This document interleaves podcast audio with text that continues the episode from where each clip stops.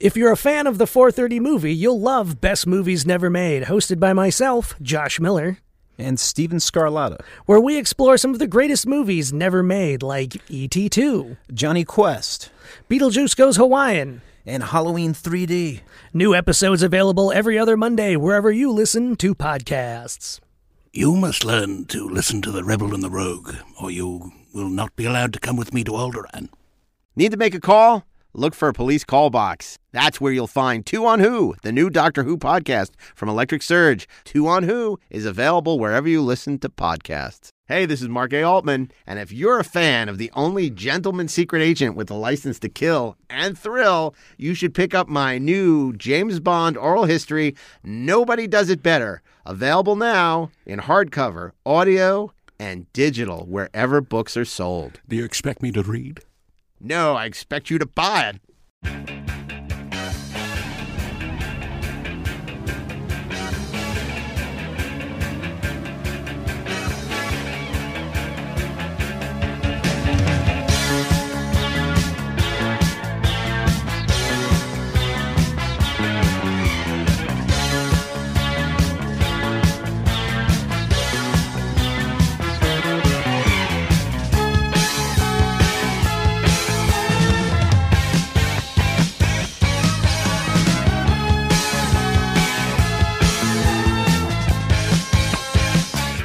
Hey, this is Mark A. Altman.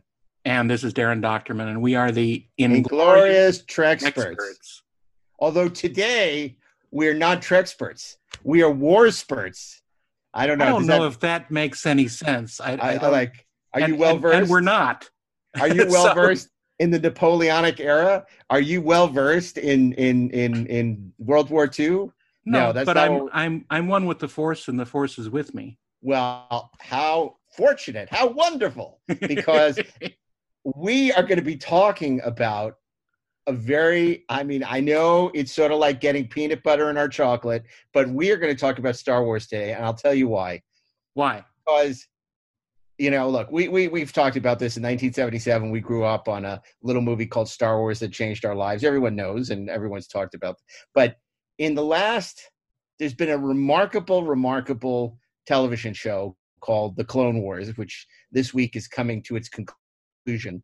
And I felt it would be remiss of us not to pay tribute to this remarkable show because we've said in the past they don't make them like they used to anymore. But this is a show that's just so brilliantly done, as was its successor series, Star Wars Rebels. But before we introduce our special guest, I want to welcome back our returning champion, the man, the myth, the legend, he is the writer of Thor and X Men First Class. He's a TV producer, writer who's worked on such shows as Black Sails, Surrey with the Fringe on top, Fringe, uh, uh, Terminator, The Sarah Connor Chronicles, and currently working on a top secret show at a major streaming channel which shall not be named. And that, of course, is Ashley Edward Miller. Thank you guys for having me. I am very excited to be part of what I like to think of as a private little Star Wars. and now for our special guest, but we're out of time. We're, we're done. So uh, we we are very we're very lucky and very we're thrilled to have with us um, one of the great talents behind the Clone Wars, the story editor um, on on the Clone Wars. He's a comic book writer. He's uh, a TV writer producer. He's done a ton of stuff outside the Star Wars universe. Some amazing shows. Most recently, uh, Guardians of the Galaxy. He's working on a new top secret project, which we also cannot talk about, from what I understand, unless he wants to tell us. And uh, he also uh, was running uh, part of the team that ran uh, Star Wars Rebels and we're thrilled to welcome Henry Gilroy. Hello, Henry. Hey, hey! Thanks so much for having me. I'm I'm stoked to be here. Um, I, I feel like I'm a little part of the heresy because Trek is part of the title of your show, and here I am, the Star Wars guy. But uh, I'm I'm excited. You know what? We found the format is somewhat elastic. You know, Daren and I had a little conversation. You know, I really last year wanted to cover the 40th anniversary of the black hole, and Daren told me I was on glue, and I probably was. and uh, nonetheless, I reached out to Robert Forster, hoping I could change Daren's mind. And Robert Forster said I would love to do the show in a couple of weeks. Um, and I figured that was enough time to convince Daren that we could do the black hole. Well, unfortunately, and it's not Daren's fault, Robert Forster then died, and so the Robert uh, the Black Holes uh, episode went away.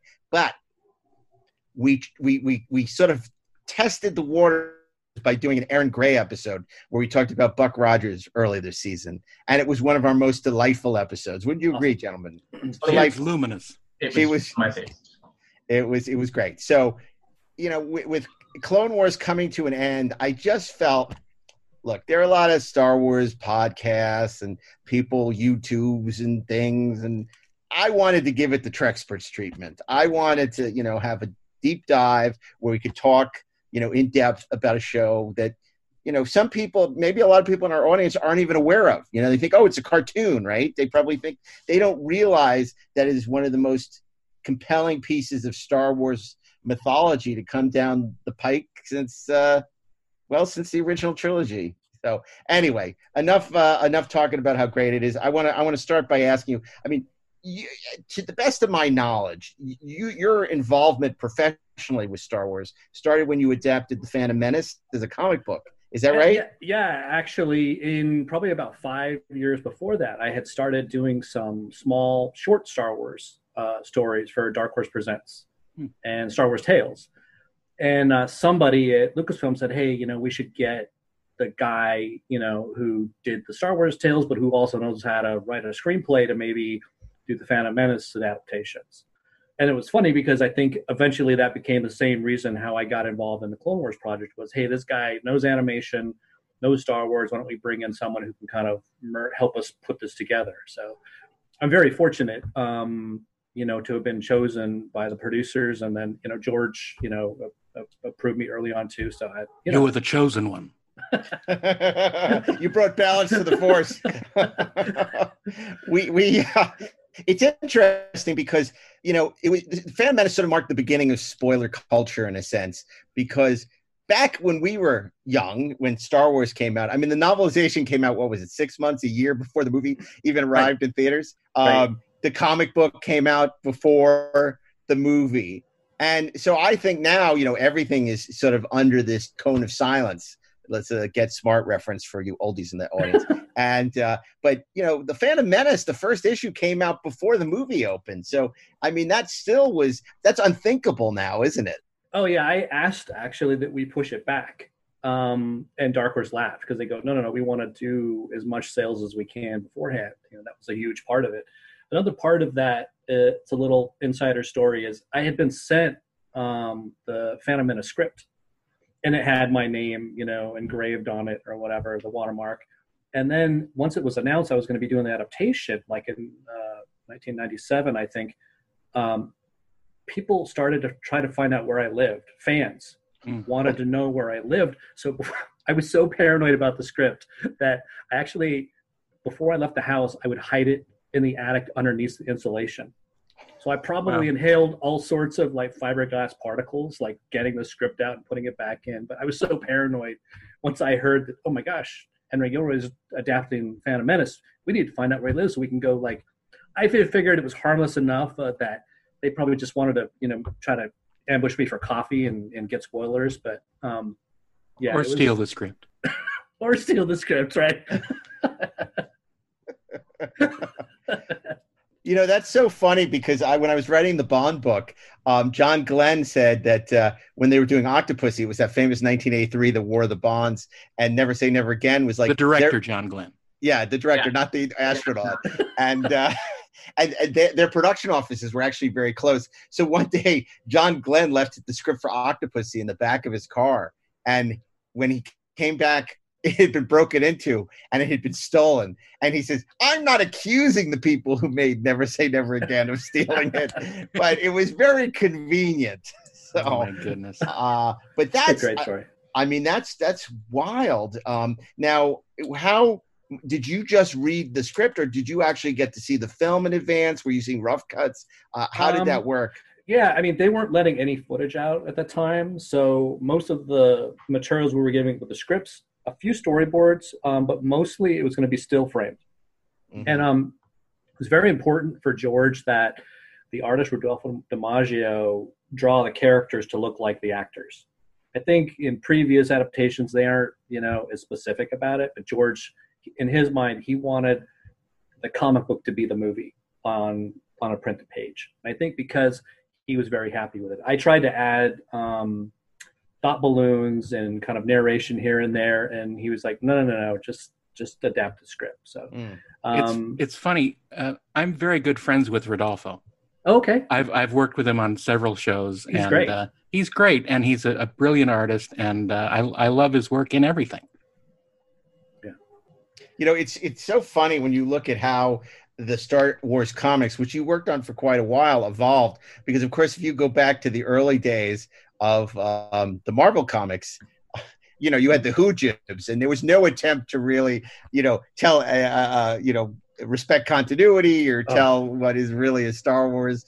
I mean, and and and it had the hyperbolic covers, you know, uh, will Princess Leia survive the man eating, you know, whatever. And it's uh, it, it, it's pretty amazing how much like you know the shared universe is now taken over movies how much more serious star wars got about their storytelling in graphic form. Oh yeah. And i mean and there were definitely they talk about the different canons. Um, you know g canon was everything that george hit on which was the films and then like the tv series stuff. And then everything else the expanded universe was everybody else although he would draw from it when he wanted to whether it was in the clone wars or even the phantom menace right? So yeah he he loved um, all Star Wars stuff. He would, I you may or may not know this, but he had the option to purchase any um, Star Wars comic book artwork first before anybody else. Mm. So his option was if there was a cover or a, a page he liked. This is even after he sold uh, the franchise. He was still buying like, oh my gosh, I think Terry Dodson's uh, um, work on uh, the Han Solo book. Wow. He he was just a, such a fan of the art. When you walk around his place at Skywalker, you can see that. You know, he's got a Frazetta cover or painting up on the wall, and uh, I, I wonder if uh, that'll show up in the museum. You know, the, the, obviously the Lucas Museum, which will be opening. I don't know if it'll be next year now, but in the next couple of years down at uh, by USC, um, it'll be interesting to see how much that stuff materializes. Um, so excited about that you know, I was thinking about the lead time, and I've told this story before, but it still vexes me to this day. But you know, back when these things were released before the movies opened, the Star Wars Super Special of The Empire Strikes Back came out before the movie opened. And I was in middle school at the time. And this kid, this asshole, this prick, uh, Lance Schulman, comes up and says, "Mark, you got to see this. I got the the comic of Empire Strikes Back." And oh. I'm like, "Well, I don't, I don't want to see anything." He says, "No, you got to see this one thing." And he opens it up, and I'm like, "I am your father." He goes, "Yeah." And I'm like, I wanted to kill him. I, I, it's amazing that I didn't kill him. And I mean, to this day, I tell that story, and it still gets me angry. You know, you, you can know, still all... kill him. You know, I'd be the first spoiler murder, right? I mean, imagine that would be like the worst procedural episode ever, right? They're trying to figure out a motive and who could have done it, and it finally comes back to, and they're like, "What? No, I almost 40 years ago. I almost tried to track him down on Facebook and torment him, and um, and I, but I didn't. I, I, you know, I decided to be a, the bigger man. He's so... our guest next week. Glorious Strikes First with Lance Schulman. Daren, if you can make that happen, you know, uh, ratings up you know, remember that show where it's like this is your life, where you know, where they would bring people and reunite them with mm-hmm. people they they knew growing up, and like Holocaust survivors who would be reunited with the people that. I mean, I could see Daren did pulling this off. Yeah. And, this and, is your death. That's right. It's like Lance, you know, Lance Oh my god, it, it's like cleaning woman, cleaning woman, Lance Schulman. Ah, but. uh anyway, my kids know not to mention that name in my house, but uh, it's been immortalized. Anyway, anyway, so you you you're doing the comic books. You had the success of doing uh, the Phantom Menace comic, um, and now you get approached to do, as you mentioned, um, the Clone Wars, the most expensive animated series in television history. Um, and ambitious, I would add. Tell me a little bit about how you were approached and sort of the initial stages of developing this for television. Um, this is always difficult. I think whenever you come to a series um, with a brand new studio, this is Lucasfilm Animation's first thing that they're going to try to do. I'd, I'd been at Warner Brothers Animation in 1989 when they were just kind of relaunching with Tiny Toons and uh, Batman the Animated Series.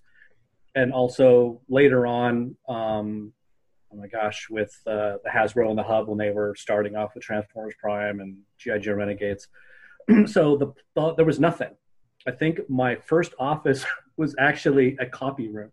So nice. literally, I I shared um, office space with a Xerox because there was no infrastructure. I mean, uh, we were just like ten people just starting to try to get going. And I think there was definitely um, a perception early on that you know this was going to be something Lucasfilm just knocked out, you know, sent out. But I think once George got invested in it, this is something that happened pretty early on too, where he said, you know what, I'll see you guys maybe, you know, once or twice a year. I'm retired. He kept saying, I am retired. I'm not going to be involved in this really. You guys are just going to make this cool, you know, animation thing, whatever. Dave and I very early on said we can't do that. We have to make this thing as cinematic as we possibly can. This is Dave Once, Filoni. Dave Filoni. Yeah. And so we committed to like in our mind, let's make bite-sized versions of Star Wars. So when we did our early renders, um, George was surprised. He was completely unexpected. Uh, I, I, think of what we were going to do. He goes, "Oh, you guys want to make cinema? Like you're not going to just make a cartoon." Right. And so we went from maybe we'll see you once or twice a year to one meeting a week and then two meetings a week. Wow. Um, so he would basically kind of drive up um, from San Rafael and, and want to sit down with us and talk, whether it was story and you know review characters. He he was just excited about it, mm. and and having him invested in it, I think was really the best thing to happen to the show. I've got a not, billion questions for you about that. So first of all, let's let's kind of scope the problem a little bit when we say that the Clone Wars was the most expensive animated show ever made. Um, so, uh, about how much an episode are we talking about? Um, honestly, I don't know exactly. Right. And and the reason why is I think early on they were definitely aiming for a smaller amount to spend. But here's the problem: when you're starting up a studio and you're building the pipeline. Oh, and you're also building a pipeline for a CG show that's a, more ambitious than anybody. Right. I would be sitting in a room and George go like, yeah, and this, you know, this, this, this week we're going to go to three planets. And the, the producer would, would angle herself to sit behind him and she would go like, one, one planet is all you get. For you, right? And, and he would know what she was doing. He said, don't listen to her. You're going to three oh, planets. wow. And I but think actually have, he, it had to have an impact on the storytelling, right? Because you had to number one build up all of those assets um, so that you had them. I'm, I'm, sure that that put limitations on your ability to tell stories, whether George wanted you to have three planets or you could afford it or not, right? Oh, a- a- you're absolutely right. Because we started off the series with you have nine characters. The good thing is, is you have clones and you have battle droids. And the great thing about clones was people don't realize this. Early on in the series, we only had one clone head, which was Rex. Mm. The first few episodes, Rex does not take his helmet off. You know why? Because we didn't have his head built yet. We literally could not afford to have clone heads. And then right. once you started to have clone heads, and you could give them different haircuts and facial hair or whatever. So um, the the nature of a show like that, and in Rebels to a certain extent, where the bad guys are all in suits of armor. I mean, George did it himself in the original right. Star Wars. You know, he only built five suits, right, and then reused them. So we definitely used every trick we could. But as time went on, George wanted bigger, more immersive sure. stories with a zillion characters, and and so the, the the show definitely wasn't meant to be the most expensive show, Ashley. I think it was probably like, you know what, it'll be middle of the road. But I think the great thing about having someone like Georgia goes like, oh yeah, I want this to be bigger and better. And then the creative freedom that he gave us to actually write and do crazy stuff was was really um, yeah, it's inspiring. You know, it's a kind of a dream come true to have that kind of a producer behind you. I have a question from a fan here, um, who who did some research for me about the show. He wants to ask a question. So if you would be uh, be so kind to go ahead and absolutely ask your question. Okay, uh, let go, go ahead. Uh, okay. Because you're the real Wars He he appears and disappears like a ghost. It's really eerie right now. okay. go, go ahead, sir. Okay, so what was it like when you heard the Clone Wars was canceled and you were moving on to Rebels?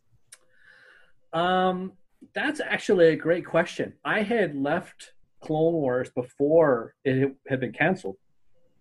So uh, when I had the opportunity to come back and, and work on Rebels, I was pleasantly surprised because it would be, give me hopefully the opportunity to write those characters again. So I was sad on one hand that they didn't get the chance to finish the Clone Wars, but on the other hand, I was happy that there was going to be more Star Wars in animation. Does that make sense? Yeah. And also, okay. what clones do you find the best creating? Oh, it's funny. We were just talking about clones. That's a good question. Oh my gosh. Um, yeah, there's two clones on the in the Ryloth arc, Waxer and Boil, who I liked a lot. You know those guys? Yes, some of my favorites. Oh, who's awesome. your favorites? What? Some of them. I, I still have a lot of favorites. You like Which fives? One? Who do you like? Oh, fives. Yeah, yeah Steve, I love fives. Steve Melching created uh, fives, Echo. Um, I I always have a fondness for Rex too. Captain Yeah. Rex, I Yeah. always loved. He's he's always been there, main clone of the thing of the show. Do you know what? He, I have a question for you. Do you know his original name? CT seven five six seven. Oh my gosh, I'm amazed that you know that already. That's super impressive. for CC. That's my ex-wife's birthday and mine. So anyway, That's um, funny. um, but secondly, um, he had a name before that, and I I originally named him Alpha. His name was originally Captain like- Alpha. Like Alpha seventeen. Exactly. Oh my gosh. Yeah, yeah. He, he knows everything. So, and Okay, George. thank, thank you for those great questions, Isaac. What, you got one Great more? names, okay, we got to be. We got to move on. Make it quick. On we got more. A lot more questions for Henry. Yeah, I just, Although these are good. yeah, I just got one more. So, what Clone Wars arcs would we have gotten if the Clone Wars never was canceled? Because I know there would have been season seven and season eight. Um, well, you're getting a bunch of them right now. Yeah, Um, I think there was. Um, gosh, you know what? I don't think I'm allowed to talk about those because they might show up in other forms, Mm. unfortunately. But what this means is there's more Clone War stories coming, probably. yeah. Okay. Oh, Yeah. oh, and here's the thing. Do you know where the name Rex came from? No. So George has this um, tradition of naming favorite characters after his dogs. And so he had a dog named Rex, and he named Captain Rex after his dog. Nice. And of course, Captain Rex was the name of the droid in Star Tours that pilots the uh, Star Tours speeder. Really? Yeah.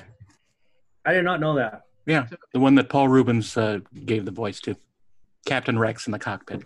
Wait, doesn't he? The, but they spell it like W R E X or something, right? Yeah, I- it, it, it, it may be RX. Always Rex. Yeah. Oh, okay, right, right, right. Yeah. Okay. You know, I want I want to take you guys back for a second because you were telling the three planet story, and then uh, you know had you had the one clone. Now, you know, for for certainly for all three of you, it, it, it, you understand the challenges of working in animation. But I think a lot of people still think in animation, what's great about it is you can do anything, right? That is the misunderstanding. It's like it's only as you know as your imagination where your imagination takes you. But the Except limitation, give the characters heads. yeah, but Or let them walk. there are so many limitations in cost and can you explain you know why it is that that that you're limited by budget and time and of course the challenge of the fact that what you're writing and recording you're not actually seeing the animation in some case not only months but years later Yeah, um, boy, that's such a huge question. I, I, I always liken it down to like when you're doing CG, something as cloth as simple in live action as cloth simulation. Um, to try to do that in, in animation is extremely difficult. Like, I can have a laser battle um, eh, with characters flying around and shooting off the walls or whatever, but don't ask a character to take off a sweater because it's so difficult to do this the cloth simulation. So I think when people say, "Oh, you can do anything with animation," it definitely helps you tell fantastical stories and create aliens and create, I think, alternate worlds. There is something really powerful in animation in that. But for every CG character, someone still has to build that. Yeah. so that means that they still have to design it, you know, like Daren, and and then we've got to model it and then color it and texture paint it and then rig it and then animate it. So that's every single character. So and um, then change it because someone doesn't like it. right. Yeah, exactly. like they don't even have heads, but somebody wants to change. Right. Like, there's so many things that um, we we take for granted in live action. Like Aaron Sorkin would fail in animation because Aaron Sorkin likes to write walk and talks, right? You kind of put the action in there, ah, they're blah blah blah blah blah blah blah, and they're no, in animation, you know what's really hard? What's easy is a bunch of ships flying around or things flying around that I can't name, blasting each other and shit happening and blood spurting. What's hard is two assholes having a conversation in a hallway. That's impossible. Like yeah. that's just that's like can we can they just stop and and talk to each other just there and and not be on the move? That's the kind of thing that um that makes animation difficult. So the the the problems um, of it are are just they're just different. It's it's like Henry said. Um, you know, it, it, really opens you up in terms of uh, what you you can achieve in terms of design, and there are certain things in execution that you can do um, that are easy that in live action would be hard, but things that just feel like the simplest the, the simplest thing in the world in animation is it's just it's moving a mountain yeah yeah i mean and, the, and even the subtleties in animation uh, uh, versus live action. If you're on a close up of an actor's face, a human actor's face, and he says a line, let's say he's got a big block of dialogue, you will be compelled to watch that actor's face if you like it because he's putting so much really subtle acting bits of emotion into that. You're never going to get that same connection with the CG puppet, basically, or a CG actor. Or you can, it's just usually not on a television budget. You yeah. might achieve it with a Pixar or something like that. So it's a different kind of storytelling, definitely. Um, and you just have to be aware of it. I think the great thing about his animation is, is like Ashley was saying, you can do. Um, it lends itself to cinematic storytelling, which is kind of uh, like larger scope, like you were saying, big things shooting at each other, whatever they are, um, which brings more spectacle. Um, but it's it's it takes extra work to get those smaller kind of more intimate moments. And and we definitely tried to do that um, in clone wars a lot of times by i don't know just finding the emotional reality of the scene. I mean and and what's a better form for that in my mind than war? Telling war stories i think um, and and george having the guts to go like oh yeah you want to wipe out this entire band of clones you know for this story go for it where um, nobody would want to do that in children's television before Clone Wars. But and now this wasn't necessarily geared towards kids. I mean, it was being marketed towards kids and adults. But I, I do want to ask you because we sort of glossed over this. Obviously, you talked about George Lucas um, sort of getting passionate about the show when he saw what you guys were doing. But tell us what it was like. Obviously, you grew up on Star Wars. George is sort of this legendary figure. Uh, what was it like when you first met him and found yourself working with him? And then also, you have to get over being starstruck at some point and do the work, and you have to be willing to say, "No, that's a bad idea. Can I pitch you something else?" You know. Or did you ever get to that point? I probably got in trouble uh, for that. I mean, the great thing about George is he has like a two kicks of the can rule, where um, you pitch an idea, and if he says no, you have one more shot to go, well, here's why I think it would work. And if he says, oh, go try it, then you're good. Or and if he says no, you never bring it up again. Right. right. And and I think like somebody who's kind of come down the road and and done as much as he he's earned that. Also, he's he's your boss. So right. yeah, like the first meeting I had with him was really surreal because it was like, great, you got the job, get on a plane, fly up to San Francisco. Like literally, it, like I had to get up at four o'clock in the morning, fly up there, um, literally walk in, get arrive at Skywalker, walk into the Stag Theater. It's myself, Dave Filoni, and the producer, and you're going to screen um, Revenge of the Sith two weeks before it comes out. Screen it, and then immediately go into a meeting with George and talk about what the series is. And you're standing there like, wow, that movie is mind blowing. I just like a, a moment to process it. But you're sitting down with George, and he's like, oh yeah, you know, what do you guys want to do? You know, what is this? What is this animated series? So that that was like a mind blowing experience just to have that. I'm sitting watching this movie for the first time, and then, then 20 minutes later, I'm eating a salad next to George. I'd never met him before.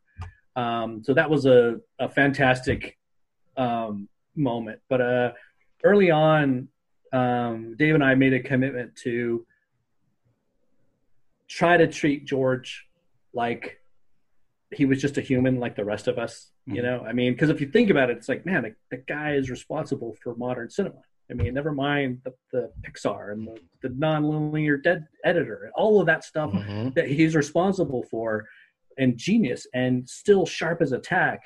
Um, he's just a guy, and he will react to ideas like all of us will.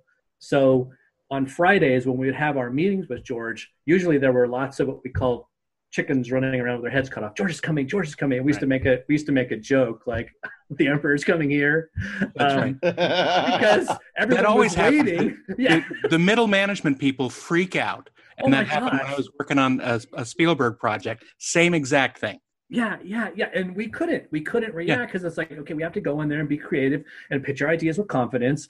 And if he doesn't like him or whatever, I mean, I think probably for the first month he would just make fun of us for being such Star Wars fans. You know, I remember one time I gave him a picture of um, a Neimoidian, and I go, "Oh, I wanted to make a Jedi this this character because a lot of times, like he's like he would make fun of us for knowing the names of all the aliens because you know you know some guy in Britain you know named all those guys. It wasn't me, which I always like. It always cracked me up. Um, anyway, so he looked at the picture and it was a printout from uh, from the internet of a Neimoidian from I think the cantina scene, and he he looked at the picture and he looked at me and he looked at the picture and looked at me and he goes, "You know what this is?" He says, "This is shit," and he crumpled it up and threw it in my face, and I'm like, "Oh my gosh!" Like did I somehow end up like in an abusive relationship with the, the, the, the, most powerful filmmaker of all time? And then he like took it and and he said, ah, I gotcha. And he basically said, these oh, guys man. are bad guys. These guys are bad guys. You know, you don't make it one of the bad guys a Jedi. And I was like, oh yeah. So he was totally trolling me, and I was like, my so face like was white. So you're uh, saying he's a racist? is what you're basically saying now. no. terrible. You're so, terrible, Dark. Clones look alike. You had this huge canvas because basically at the end of Attack of Clones, you have and the Clone Wars have begun. They have, and then Revenge of the Sith. It's the end of the Clone Wars. So you have, you know, eh, and everyone's been talking about this literally since Star Wars came out, right? Since '77, everybody the Clone Wars, the Clone Wars, and then they sort of exist off screen you know, and and and we never see them. So you have this giant canvas. How do you go about painting that? And at the same time, look, let's be realistic. They were very divisive films. You know, some people they're their favorite Star Wars films.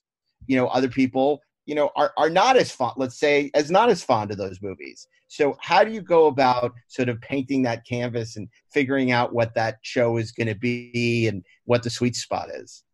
Um, it's funny. Originally, um, I had pitched a document that said, "Oh, you know, just for CG, we should do four episode arcs, uh, like a one pager." Because I figured that's the only way we'd be able to like afford to make the show. Mm-hmm. But early on, George was like, "Oh, let's go over here and let's do this. I want to do an episode about that. I want to do this episode about that." Um, and then that sort of kind of evolved back into the the original thing I pitched, and I always I don't know. I kind of my favorite war movies are kind of the war movies that influenced him, which were those '60s war movies, right? Mm-hmm. Like Battle of the Bulge, you know, Force Ten from Navarone, like all of those, yeah. Bridge on the River Kwai, you know, Lawrence of Arabia, all those movies that we loved. Um, I know that he loved, and and so I was basically thinking, okay, early on we'll do those stories, we'll do a bunch of war stories, but I think as the series evolved, it became a form to do all kinds of stories, like a femme fatale story, or to mm-hmm. do you know a, a you know a science fiction story or a fantasy story or a story about terrorism. I think that's the great thing about Star Wars is, and especially the Clone Wars, during a time of war, you can tell stories that are probably every single genre. Because I think we did westerns, you know what I mean, and, and besides just war stories and fantasy. So there's a whole way it kind of became Star Trek. I mean, I don't mean I'm not being uh, facetious either. I actually mean that. I, I, think like one of the things that I've loved watching Clone Wars um, with my son, uh, and we've binged it. uh, over the last few months until we finally caught up, is that it does have that Star Trek feel in the sense that um, you know these stories can happen anywhere, anything can happen. Um, there are these people that we really love and we believe in who are at the center of them um, you know, wrestling very often with these uh, with these moral questions. Like the adventure is great, the imagination is great, and I think a lot of that um, that kind of storytelling spirit really infuses the Clone Wars. It's one of the things I appreciate most about it. Although really my favorite episodes are, are whenever Bail Organa is on screen talking about banking regulations, I fucking riveted. You're a liar. Maybe a little bit. I know you're a Toydarian fan. Oh hell yeah. Could you talk a little bit about the early days and the uh, actually um, looking at the progression of the visual development? Because it, uh, to me, um, it looked like you guys were trying to keep it from looking CG at any cost and making it look like it was no seriously uh, and making the backgrounds the backgrounds look just like a feature film yeah, they look I mean, very real, but the characters are very stylized and uh, almost like puppet animation. Yeah, it's funny you should say that. I think that some of it had to do with at the time the limitations of a lot of CG, at least mm-hmm. on a television budget, right, right, and schedule. But also there is, I think, early on we tried to to keep some continuity, visual continuity with the characters with Genndy's Clone Wars. Right. If you look at the early Dooku design, especially, sure. he looks a lot like Genndy's Dooku. And then when you put him next to Anakin, he doesn't really like work as well. And I think early on that was definitely, you know, an issue. And I know kind of just like I spoke before about the the um, Clone Wars, not the Clone Wars, but the the Phantom Menace and and George kind of like having that memory of wait i want to see the actors. I think that definitely he wanted to feel the actors more um, in characters especially like anakin and obi-wan. Right. so when you put all of those characters together there's definitely a, a difference in stylization. But also Daren at least in my mind there's a level of McQuarrieism to the to that sort of language. Sure. Where there is a hyper reality mechanical aspect to the backgrounds but then there is a certain kind of stylized graphic quality to almost painter the characters yeah. to the characters yeah. and that was definitely like I, I, think we did some early tests where we we tried to take McQuarrie paintings and separate them into levels and like put them onto uh, geometry just to see right. like how does that work right. and that was definitely a huge influence for rebels and i think a lot of say, people yeah. thought rebels looked warmer and felt mm-hmm lighter and happier, more optimistic is because um, we definitely like had a stronger influence um, mm. from McQuarrie and Rebels. That's Although, interesting. Go ahead. No, no, keep keep your thought. Oh, I just just just so you know, yeah, I mean McQuarrie, um, you know, Kilian Plunkett, Tang Lee, those guys really brought um, the McQuarrie into the the Clone Wars as well, and and wherever we could, um, you know, pay homage to him, we certainly did. Yeah, I wondered. Go, go ahead. ahead, Daren. Uh, gonna, go ahead. I hate. I hate Zoom. I hate it. go ahead. Go ahead, Daren. No, it, it it certainly looks it, and I think that part of the part of the way that it works is because the characters aren't being treated as photoreal humans. Because as soon as you approach that that uncanny valley, it never works. It never works because because the technology just isn't there to do that. And so I think stylizing them as as you guys did, uh, it works so much better, and and having the backgrounds uh, very hyper real as you did. Yeah, I mean when when you also, it's funny. I think at the same time we were working on um, Clone Wars, I think in the Bay Area they were doing the Beowulf movie. Yeah. Mm-hmm. Oh, which yeah, kind of yeah. has that like you're watching the zombie people walk around and it's yeah, and if if we could compare it to that we definitely wanted to have our humans stylized, but the humans had to also be stylized because we're dealing with so many alien species. Right. And there's this weird thing that happens when you have a CG alien on the screen, you suddenly buy it. you accept it because mm-hmm. it's not supposed to be human, so you're not comparing it to human. Right. But we know what Anakin looks like. He looks like Hayden Christensen, right? Uh, Obi Wan Kenobi. I mean, we know it's McGregor. So you're always going to compare that slightly to it. Um, anyway. which is why Mr. Arex looks so good in the Star. See, I'm bringing it back to Star Trek. That's why Mr. Arex looks so good in the animated series versus many of the actual actors. Um, so I do want to ask you because you know the show when it begins is much more swashbuckling adventure, a little lighter, and as it goes on, much like the prequel trilogy itself, it becomes darker and darker. Was that a conscious um, a plan, or is that did that just evolve in the writing of it? Um, it definitely evolved in the writing of it. Um, George would go through writers. I worked on the first season and a half, and then he brought in live action drama writers to work on the second season, and then another set of writers for the third season and fourth. And then he didn't even have a staff writer. He had, you know, Filoni kind of in charge of the overall story, and then they brought in guys to work on scripts a lot of mm-hmm. writers from like 24 live action drama. So George definitely wanted that. Early on, he would he kind of wavered back and forth because he wanted to actually have it be fun, and they were definitely much more swashbuckling. Most of those stories, you know, um, definitely, um, for better or worse, came from me um, because I always wanted to capture that swashbuckling from A New Hope um, and Return of the Jedi, right? So but I felt there was definitely room for for darkness, but not all the time because Star Wars is about hope. So I would always try to put some kind of positive thing going on. I think later on, having showing Dark Jedi, um, you know, or ordering their clones into you know um, to their deaths, that kind of stuff. That's serious dark stuff, and I think that's the stuff that happens in war, and it's amazing. And I think it's a great evolution because I think the audience kind of grew up with the series. So for me, it was it was like perfectly acceptable. But I think also George always wanted to do new stuff.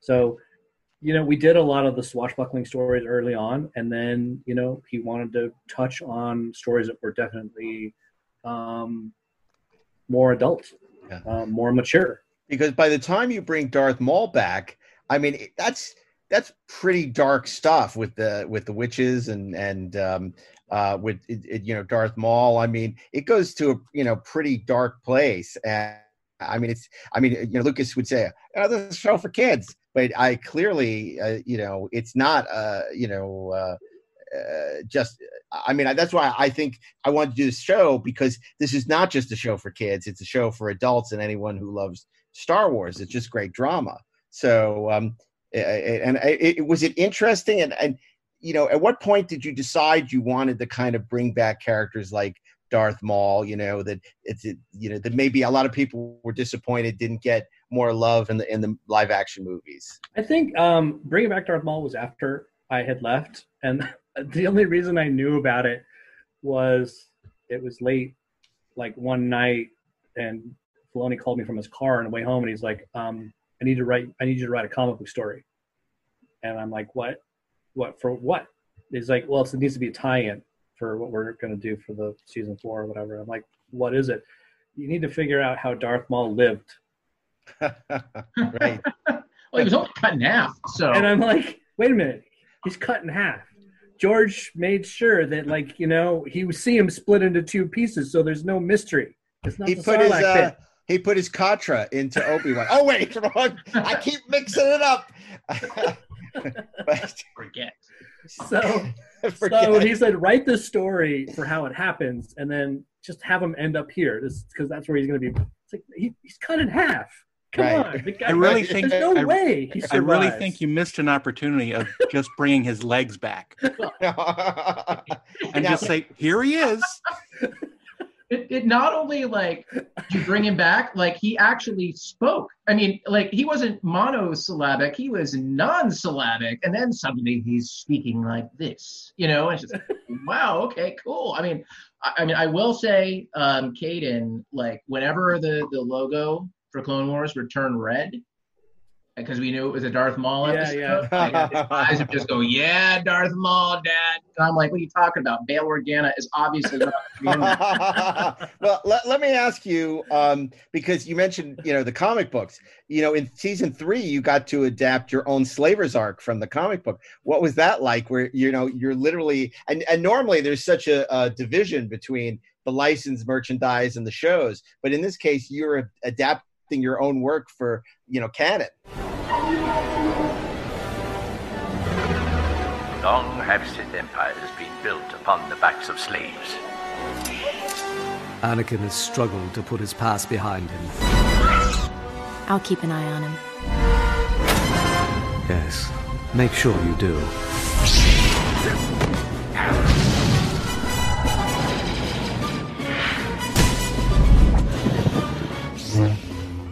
Yeah, this is the weird thing, which was I had pitched that idea, and it was like, yeah, so a planet full of people get kidnapped and sold into slavery, and the producers like, there's we can't produce that; it's impossible. And so, um, and I'm like, yeah, but I think the story is really, you know, compelling because you know it's Anakin. He's going to touch on all his like being a slave stuff and and like you know, how, you know, how did I how did he mature and all that stuff. And she's like, okay, okay, but she I didn't find this out until later. She never showed it to George. So what happened was was George saw the comic book after it came out and went, yeah, this is really good. Why don't we, why don't we do this? oh, that's funny. And so, and so Dave called me for season four and said, "Oh, by the way, George wants to do your comic book," and so, so it was awesome. It was awesome. Um, and and those guys killed it. They they did a terrific terrific job. So, um, yeah. So I I basically adapted the four comics into three episodes. I think. Um, yeah, it's it, it was actually I don't I'm not sure I know of another uh, experience of that happening on something that George worked on personally, where you know he he took something that that was and kind of brought it brought it into you know something. I mean, he definitely brought in characters. I think like Quinlan Vos and you know um, who were who were had bigger presences in the comics. You know, um, right, right. Definitely Ventress, right? But, but so anyway, it was my pleasure to to be a part of that. And when um, you know, obviously the release of the movie, the Clone Wars movie, was a bit of a marketing gimmick.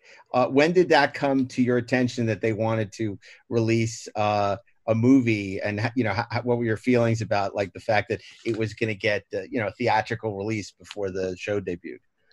Oh, um, I was horrified actually, and um, the reason why was those first three episodes were the very first thing we produced.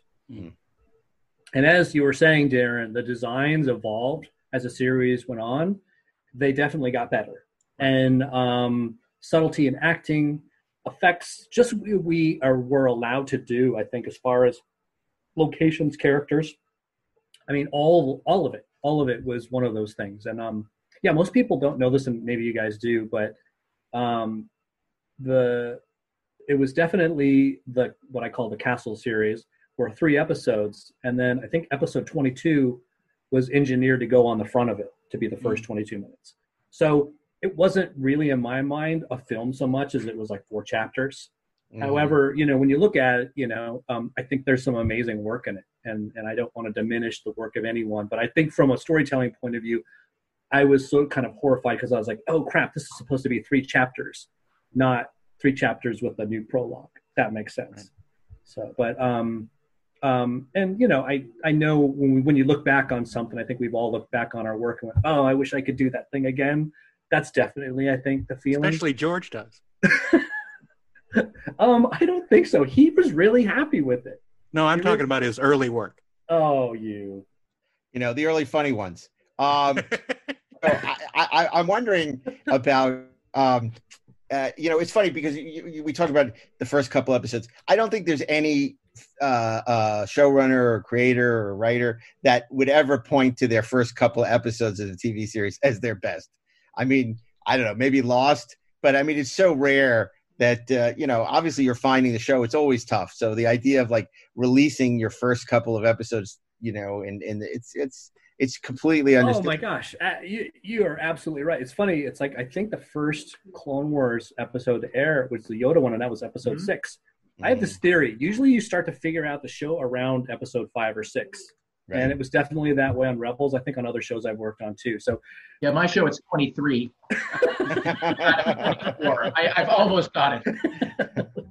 Well, and especially given how much R and D you had to do, because you really were inventing the wheel, uh, as you said, starting an animation house from scratch, and you know pushing technology. Yeah, you know the first couple episodes, there's no way those are going to be your you know your best episodes. You know, there's no world in which that's going to happen. Yeah, when you when you look at episodes, you know, from that you know fourth season, fifth season, wow, there's some amazing work um, as far as the scale, you know, subtlety of acting, staging, the lighting. Th- those guys really got it down, and I and I think having someone like George behind it who basically said, "Yeah, we're going to push it, and we're going to do these adult stories," you know. I think there's one. I think I'm allowed to say this think there's one really great um, scene in a Ventress story where she she runs a she's fighting clones and she runs she stabs a clone in the chest and then I think in the, the Cartoon Network version she pulls the sword out and walks away. I think in the uncut version she stabs him in the chest and then kisses him on the mouth or something. Yeah. and I'm and I and I think it was one of those things where you know, Cartoon Network was afraid to, or was, you know, trepidatious about asking George to make a cut. He's like, yeah, I don't care because we're just going to put out the DVDs and people are going that's what people are going to want to enjoy the series. Because right. he was thinking about the long game of, right, you know what, sure. people are hopefully, we're going to make this show great and people are going to watch it for mm-hmm. years and years and years. And, and he is absolutely right. Yeah. So even the Clone Wars had a special edition. Um,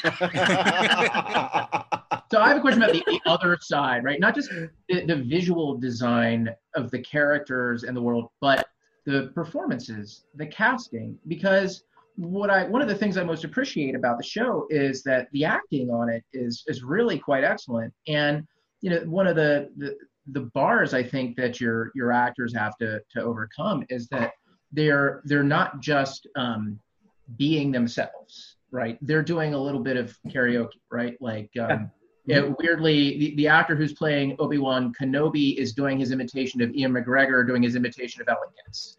You know, it's and yet he is compelling. Uh, the actor who plays Anakin Skywalker is okay. Let's just say that he's a little better than Hayden Christensen. Um, but you know, the, the my God, then you look at somebody like D. Bradley Baker, who you know, in one arc of episodes plays like he carries four episodes as the clones, right? Six or seven different clones. They all basically look alike. It's dark. And yet he manages to infuse in each of them um, a very specific personality in spite of the lack of vocal separation. So I can only imagine that the casting process for you guys on this show was, uh, I, I can't even get my head around how tough that must have um, yeah, actually, all of that. Can I just agree with you? I love when people disagree with me. Ask my wife. um, you're you're absolutely right, and I think that's one of those things where uh, initially we did bring in someone who like was doing Hayden Christensen for the first you know little bit, and it didn't work out because we we wanted a, a the the kind of hero, but also someone who had the warmth um, of of who George wanted Anakin to be and I think Matt Lanter, man, that guy is mm, amazing. God. He brings it because it's like even though oh, even though he doesn't sound exactly like Hayden, he really embodies Anakin. Zygerian scum! I'll handle that slaver. Anakin, he asked for me. I need you to locate the missing Togruta colonists. Fine. I'll have Admiral Yularen initiate a planetary bioscan.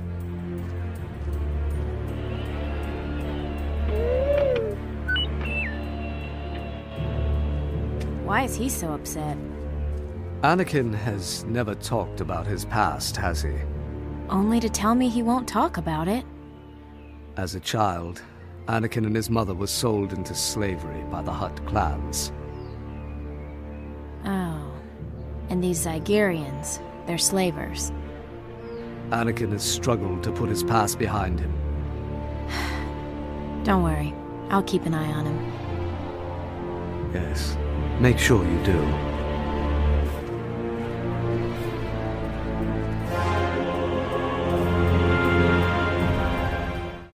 And, and you're you're absolutely right about James Arnold Taylor doing Obi Wan Kenobi. He's fantastic because mm. you're absolutely. I don't know if it's been said, but the way you kind of distilled down, yeah, he's he's doing you know uh, you know doing like doing you know it's it's one of those things where he just is the character. But then James is so versatile, he's also Master Plo Koon at the same time.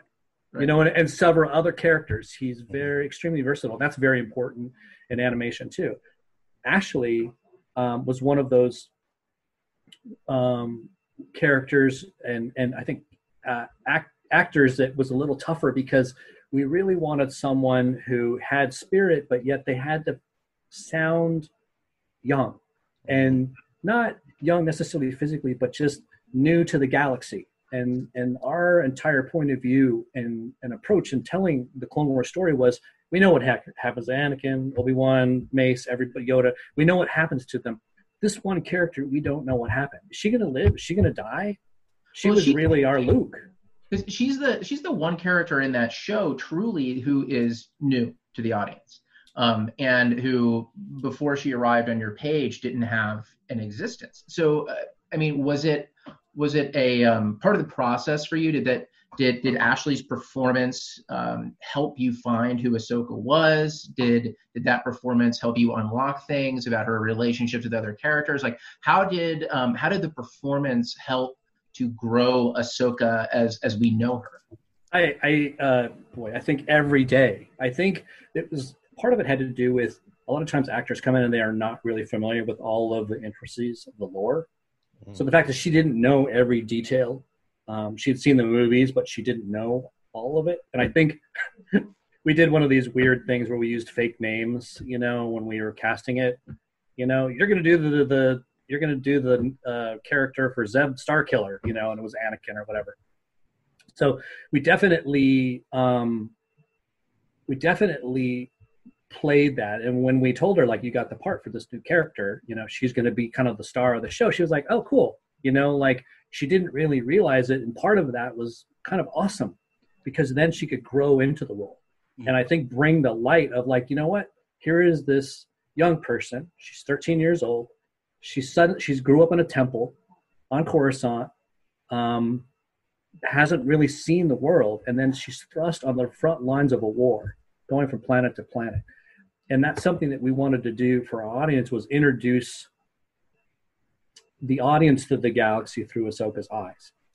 And with every episode, the more that Ashley, you know, brought life to this character, we began to kind of feel the experience that she was getting as she was kind of interacting with Anakin and Obi Wan. Um, I got to say that has to be pretty gratifying for you because when Ahsoka was introduced, there were a lot of people there was pushback who didn't like her. You know, they they didn't like the character, and now uh, she's probably the single most popular character in the franchise. I mean, you have all these people who are you know eh, screaming for her to be a live action character. They were begging her to be in Rise of Skywalker. Now she's going to be in Mandalorian, but it, it's uh, it, it's be gratifying that you create this character that just becomes you know a fan favorite and is right on par with you know Darth Vader and Luke Skywalker and you know Mace Windu and all these legendary characters. Um, it's extremely satisfying, and also just the inspiration I think to a, a generation of young women who were inspired by her. And I, I, I didn't realize it. Also, um, before I start about the good stuff, I'm gonna give you the bad stuff. I don't know who the a hole is who wrote the August um, 2008 version of Entertainment Weekly. He wrote an article like the 10 worst characters in Star Wars, and Ahsoka was Lance Shulman. Oh, yeah.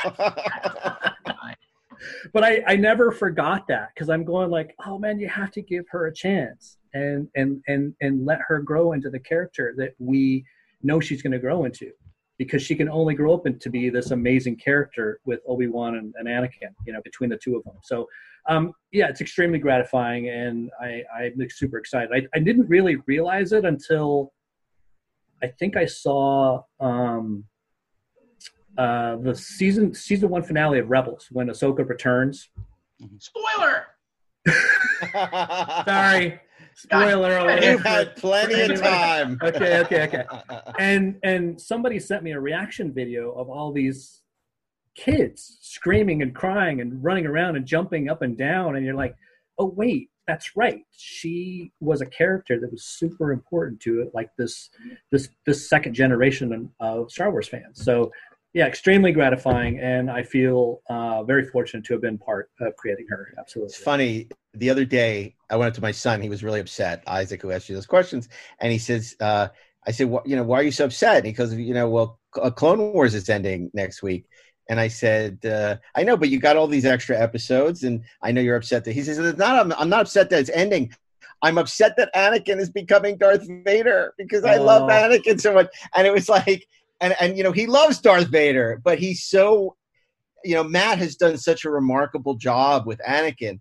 I mean, you look, it's no secret. I'm not a fan of the prequels, but man, I love him in, and I love everything about Clone Wars. You know, so um, it's it's it's really remarkable, and I, I just thought that was that was wild that that was his feeling, knowing how he feels about Darth Vader. I mean, he just figures figured, you know, finished building Darth Vader's castle Mustafar at Lego. And so, I mean, I'm like, what's wrong with Darth Vader? Anyway, um, but look, before we wrap up, we got to talk about Rebels, which we're giving short shrift to, and it doesn't deserve it because it's a remarkable show. Tell me what happened when, you know, you're basically asked to do it again. It's like, we're going to do it again. We're going to do Rebels now. We're going to do another show. And, you know, Clone Wars had become this critically acclaimed show. The fans loved it. People loved it. Now, you know, hey, we're going to do it again, and you're going to have less money, and you're going to have less time, and you know, and all this, and it's like, and you know, and it's it's as good, if not better, than Clone Wars, in my opinion. So, what what do you tell us how you did it, or what you thought? This is Master Obi-Wan Kenobi. I regret to report that both our Jedi Order and the Republic have fallen. In a time of darkness, when fear ruled the galaxy, Move along. This is a restricted area. heroes will rise, Entering hyperspace. destinies will collide, Who is that kid? and a rebellion will ignite. I'm going to snuff out this spark before it catches fire.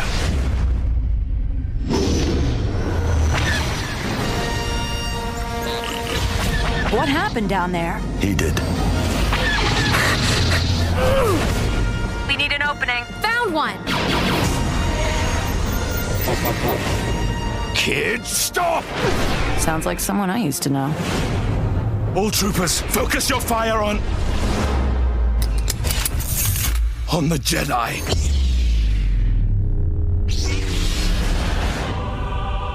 Our future is uncertain. But in time, a new hope will emerge. Your parents must be worried sick. I don't have parents. The Force is strong with you, Ezra. Come with us. Learn what it truly means to be a Jedi. Oh, I, I, I mean, I feel- feel very fortunate. You know, Simon Kinberg, Dave, um, Carrie, they they brought me in um, in in season one to help with the writing, um, and I, it, it's one of those things where because I I had never really stopped thinking about Star Wars, um, so I was ready to I was just ready to kind of step in and continue working on it. And I think we knew we were making a show for Disney. This was after Disney had had um, purchased Lucasfilm, so there was a little bit of like uh, I think certain uncertainty. Like, hey, you know what? We should probably bring in guys who we know can make this show. And I think there was a false start, you know, with the first writer they brought in. Um, so it was like, can you come in and and, and, and because I had a, a rapport with Dave in, in telling Star Wars stories, it was easier for me to just hit the ground running and go with it. So there that was definitely part of it, but I never stopped thinking about how to make a Star Wars story. And I think that's the key is people go like, well, what is that? Like, what is a Star Wars story? What is that to you? And I always like look back and I go, okay, besides like the historical sources that George draws on, it's like this stew of his favorite cinema. He is a kid who grew up right in the 50s and 60s. So yeah, it's it's it's it's uh, you know two tablespoons of of cereal, right? Serialized Flash Gordon, you know, with some westerns and a samurai, right? And mix in some war movie. All of that kind of adds up and feels like Star Wars. And it's not something that I think a lot of people try to imitate it. They try to capture it, but it's it's not something that's easy to write. You have to think about it. And I and I know you guys are huge fans and and probably the same thing for Star Trek. What makes that Star Trek story feel like a Star Trek story? So so much Don't try to steer us back into Star Trek. Because let me give you examples of things that don't feel like Star Trek stories, and then we'll get in trouble with many of the listeners. so so my biggest i'll tell you this one thing my biggest response to and disney was super supportive of us um, my my biggest biggest response to like the notes I would get was I'm not making a Disney branded show. I'm making Star Wars. Right. And that was sort of like my end all. Like I'm not going to take that note because I have to be true to what a Star Wars story is, not something else. And and that I think was you know having the the support of of you know the folks at Lucasfilm and and the immense talents um, and from the animation, the color and design. Everybody everybody is really united in making this one thing great, and it always shows up on the screen. You see it. And isn't that the triumph of that show? So many people had a chip on their shoulder about it because they were upset. They felt this was the show that killed Clone Wars, and that Disney was going to kidify it. And then you you you you basically showed them all how it was done. You said wrong, and you know Rebels came out, and the same people that were attacking it and hating it uh, fell in love with it. You know, and I think again, it's it's another triumph. Yeah, I think when you have to fight a little, it helps you. You know, I think there was an early bit of um, like marketing work that had Ezra riding Chopper like a skateboard, and I go, I never want to see that again. right. Yeah. because I go, that's the Poochie of it, and I go, someone's gonna look at that and go, oh, he's Space Aladdin. It's like, no, no, that's not what we're doing, and and eventually they came around, and it and towards the end, it's like, whoa, you know, you guys have taken this show to to to heights we never imagined, and I think I wish I wish more outlets would do that. Go, wait, we hired you guys, storytellers, not necessarily on Star Wars, but whatever, to to come in and make this great show. Let us make it. Amen. Mm-hmm, mm-hmm. Well, look, I, I, think I'm so glad we did this episode. I, I, I, I don't know if our Star Trek, some of our Star Trek fans are as glad as I am, but I, I think this is fascinating and and uh, congratulations on a remarkable run with both these shows. Um, and I'm sure there'll be many in the future. And can you can you tell us what you're working on now, or is that uh, much like Ashley uh, classified? It, unfortunately, it is classified. I can't talk about it. I'm hoping they'll they'll talk about it soon, but but until Yeah. then, um, I can't. So um, Great. It's but thank you so much it? for It's having Poochie. me. It is Poochie. Dang it! How did you know? But, Well, but thank cool. you for having me. I really appreciate the opportunity to chat with you guys. You guys are awesome. Yeah, th- thanks, Henry. Oh, it's always good to see you, even if it's virtually. And uh, thank you, Ashley, for uh, joining us once again. And to everyone out there, uh, all you uh, all you people out there listening to Inglorious Treksperts, thanks for joining us for another episode. We'll be back next Saturday with an all new episode. And if you just can't get enough of us talking about Star Trek and Star Wars, you may want to download the Electric Now app, which is now in your favorite app store, where you can not only listen to your favorite Electric Surge podcasts, you can watch them. You can see us. Can, that's scary, I know, but it, it, it may be interesting for you. I don't know. But uh, download Electric Now at your favorite app store. And in addition to all your favorite Electric Now podcasts, like the Inglorious Treksperts and the 430 movie and the Rebel and the Rogue and uh, um, uh, the great best movies never made, um, you can also watch great stuff from the Electric Library, like The Librarians and The Outpost, and a ton of really great movies. Uh, and um, Can I say so? Can I say one more thing? absolutely, I, uh, but obviously, besides uh, uh, uh, Filoni as the, the chief storytelling partner on um, Star Wars and Rebels, I couldn't have done it without uh, my my writing partner Steve Melching. never heard Uh, of it's just he. I know he. I, I just heard a bunch of lies he's told on your Galaxy Quest podcast. So I don't know that guy. He's full of crap. like Steve's the best. He's super talented. Um, you know, obviously He's obviously always prepared. He's he's very prepared, like a good Boy Scout. We're so happy for him. You know, obviously we're all privy to what he's doing right now. It's so great to finally see, um, you know, that the uh, the learner has become the master. You know, the Padawan has become the. Uh, so we're all so happy for him. He's such a great guy. Couldn't happen to a better guy, and I know you had a lot to do with that. So that, that's fantastic. And uh, and again, um, we'll uh, see you uh, next Saturday here on Inglorious Treks right? Is that what I say, Daren? Uh, I don't have the, the script in front of me.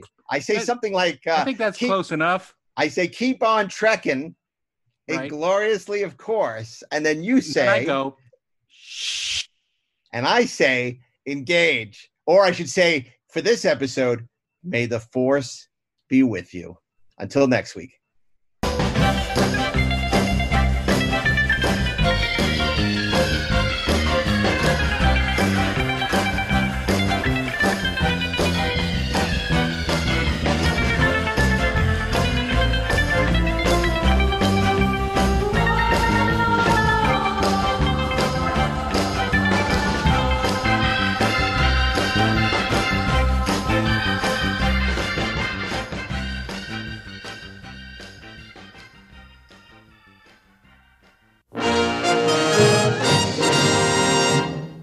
This show is produced by Dean Devlin and Mark A. Altman and is an Electric Surge Network production.